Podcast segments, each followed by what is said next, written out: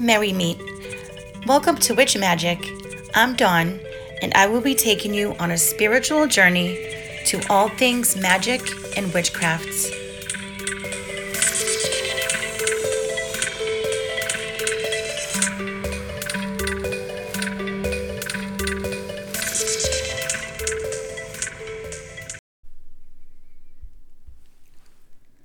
Hello, everyone. Welcome to another episode of Witch Magick. So, today I want to talk about color correspondences, magical creatures, and witches' familiars.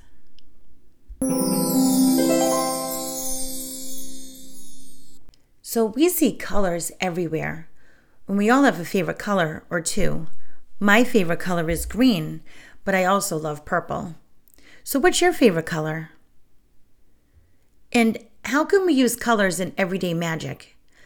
I will go over all of the basic colors and what they are best used for. First, let's go over the birth signs. So, every sign has a primary color and a secondary color. You should try to use the primary color if you can, but if not, you can use the secondary color, and that's fine. And what I mean is that if you were doing a spell for yourself or somebody else, you can burn a candle of the recipient's birth color. So if the secondary color is the recipient's preferred color of the two, and you know when I say recipient, that means whoever you're doing the spell for. So whether it's yourself or somebody else. So then you can certainly use the preferred color. So anyway, here are the colors of the zodiac. Aquarius, their primary color is blue the secondary color is green. Pisces. Primary color is white. Secondary is green. Aries. Primary is white. Secondary color is pink. Taurus. Primary color is red. Secondary color is yellow. Gemini. Primary is red. Secondary color is green. Cancer. Primary is green, secondary color is brown. Leo. Primary color is red, secondary is green. Virgo. Primary color is gold, secondary color is black. Libra.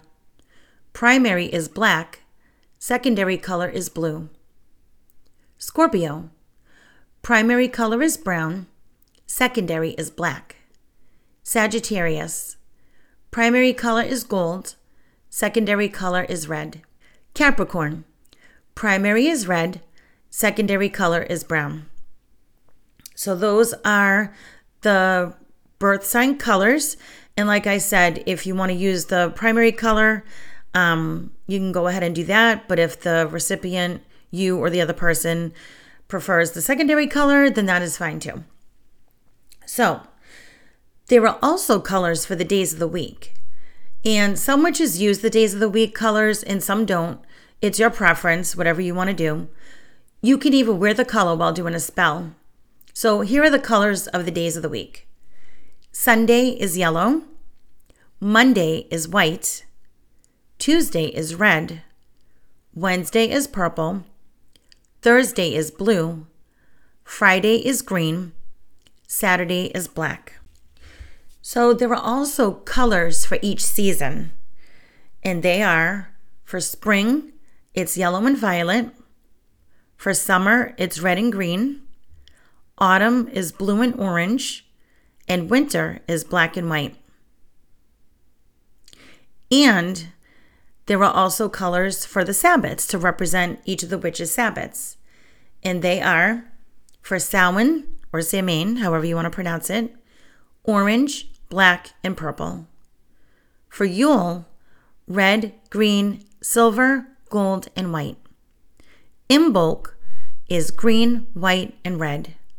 Ostara is green, yellow, pink, white, and lavender. For Beltane, that's green in all bright colors. Litha is green, yellow, gold, and red. Lammas is yellow, brown, and gold and Mabon is gold, orange, brown, red, and dark green.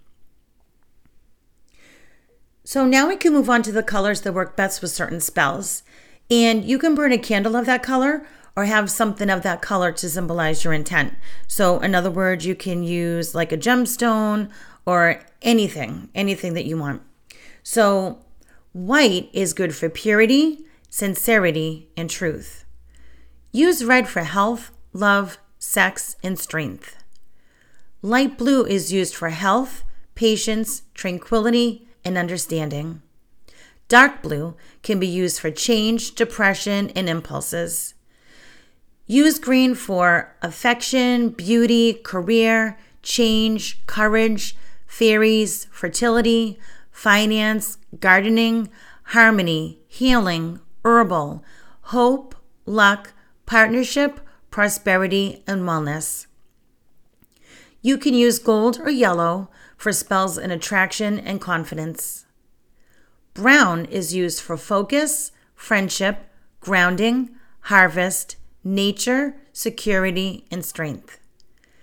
Pink is used for breast cancer, calming, compassion, emotions, femininity, friendship, homosexuality, honor, infants, morality, relaxation, self love, and surgery. Black is used for balance, beginnings, binding, death, debts, divination, protection, rebirth, and separation. Purple can be used for ambition, confrontation, courage, desire, fire, health, joy, leadership, motivation, forgiveness, humility, intelligence, memory, spirituality, and wisdom. Orange is used with depression, dominance, kindness, legal matters, mentality, and strength. And let me just say that you can use white candles to represent the god and the goddess on your altar. Plus, if you can't find the color candle of your recipient, whether that's you or someone else you're doing the spell for, white is universal, so you can always use that. And by the way, all these colors that I mentioned are a guideline. You know, it's a good reference tool to at least get you started with some stuff. And when you read different books, um, you will notice that there might be slight differences in, say, one book's color correspondences as opposed to another book's correspondences. And you can always Google, you know, look online.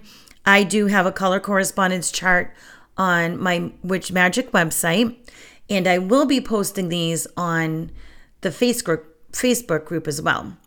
And by the way, you know, just to remind you that you can always go with your gut. You know, do what resonates with you. If you don't if you don't feel comfortable using a certain color for something, like say brown for instance, it's really hard to find brown candles. Let's be honest. Um, there used to be a, a, shop called Wicks and Sticks. I think that was what it was called. And that used to be my favorite candle shop. And I think they closed down a long time ago. But they had every color candle. So if you're doing a spell for like grounding, let's say, and you're looking for a brown candle, you can always use white and maybe roll it up in some herbs, you know, to represent that certain spell, you know, anything like that. As long as your intentions are focused and you're thinking about what it is that you're trying to accomplish. So now that we've gone over all of the colors, let's talk about magical creatures. Cats. Black cats are normally associated with witches, but all cats were once worshipped as gods and goddesses, such as in Egypt. Some witches have cats as their familiars, and we'll go over that in a minute. But not everyone is a cat person. Cats are also considered good luck charms in some cultures, and they are known to be sensitive to the spirit world. Dragons. Dragons are really powerful beings, and they can be used to symbolize fire. Go figure, right? The traditional dragon is a huge creature with a wide wingspan and can breathe fire, but there are also smaller dragons that you can keep as a pet, such as a bearded dragon. And I have a very funny story about that.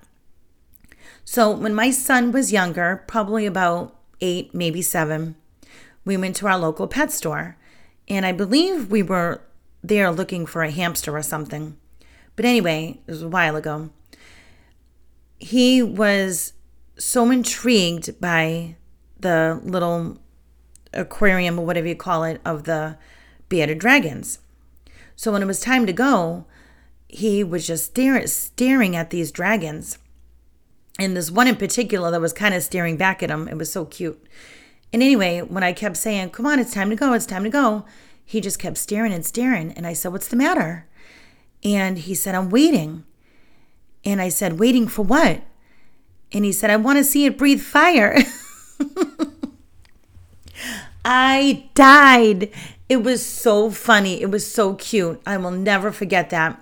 And I had to tell this poor boy that I'm sorry, but it's not going to breathe fire. You know, these types of dragons don't do that. You know, things like that. And he was a little bit disappointed, but it was it was something that I'll always remember. It was so cute. Anyway, so the next mythical or magical creature are fairies. Fairies are very magical beings, which is why most witches feel a kinship with them, me included. They come in many shapes and sizes, and they can be very helpful in guiding you through magical workings. But be careful, because some of them can be very mischievous. And gnomes. Gnomes are said to be lucky to have in your garden. That's why you see a lot of yards with the with the um, sculptured gnomes all around everywhere. They are very magical creatures. They, like the goblin, are a type of fairy and they can be very mischievous at times. So, those can be one of the mischievous ones. Owls. Owls are one of the most common familiar for witches. They can aid in healing and they are symbols of good luck and air. Owls were once believed to be shapeshifters that turn into humans. Some people feel safe to have them around. Using leftover owl feathers and droppings are said to be beneficial in certain spells. Unicorns. So, when could you see a unicorn? Some witches have been lucky enough to see them during the wee hours of the night, but you can also see them through meditation. Unicorns are very angelic creatures, so think of what an angel can do for you, the unicorn can do as well. Werewolves. These creatures are humans who turn into vicious monsters during every full moon. We've all seen the movies, right? The hair from a werewolf can aid in some magical workings. But don't worry, you don't have to risk your life to collect it yourself. You can usually get it from your local New Age shop. And witches have something spiritually connected to them called familiars. This can be any animal, reptile, or insect, or it can even be one of your own pets. Think about the Patronuses in Harry Potter. This is similar in which the familiar is there for guidance. To figure out and connect with your familiar, you can do a simple spell. There are books where you can find these, or you can search online, or do a meditation and mindfully call out to your familiar. Mind you, your familiar need not be of the physical realm, but it can be a spirit presence. So there's the rundown of all the magical creatures. Well, at least just a handful of them that I think you guys are most familiar with. Um, familiars, like I said, can be any type of animal or anything. So that is all I have for you today. I will be posting the list of the magical creatures um, and the color correspondences on my Facebook group, and you can also catch those on my website as well. If you have any questions or thoughts, you can connect with me on the group or on Instagram. And I also just recently opened up a Twitter page, so you can catch me on there too. You send me a DM or something. Or you can send me an email, and the link to that is also on my podcast site and the website address, the website. If you want to support this podcast, you can do so by simply giving me a five star rating and a review. Share this podcast with your friends and come join us on Facebook. Have a very magical week. So that's going to do it for today. I will be airing these podcasts about once a week, so be sure to tune in. You might want to choose get notified when I air so that you don't miss a thing. If you have any comments, please feel free to connect with me on my Facebook group. I will leave the link to that, along with my website, on the show notes. Blessed be.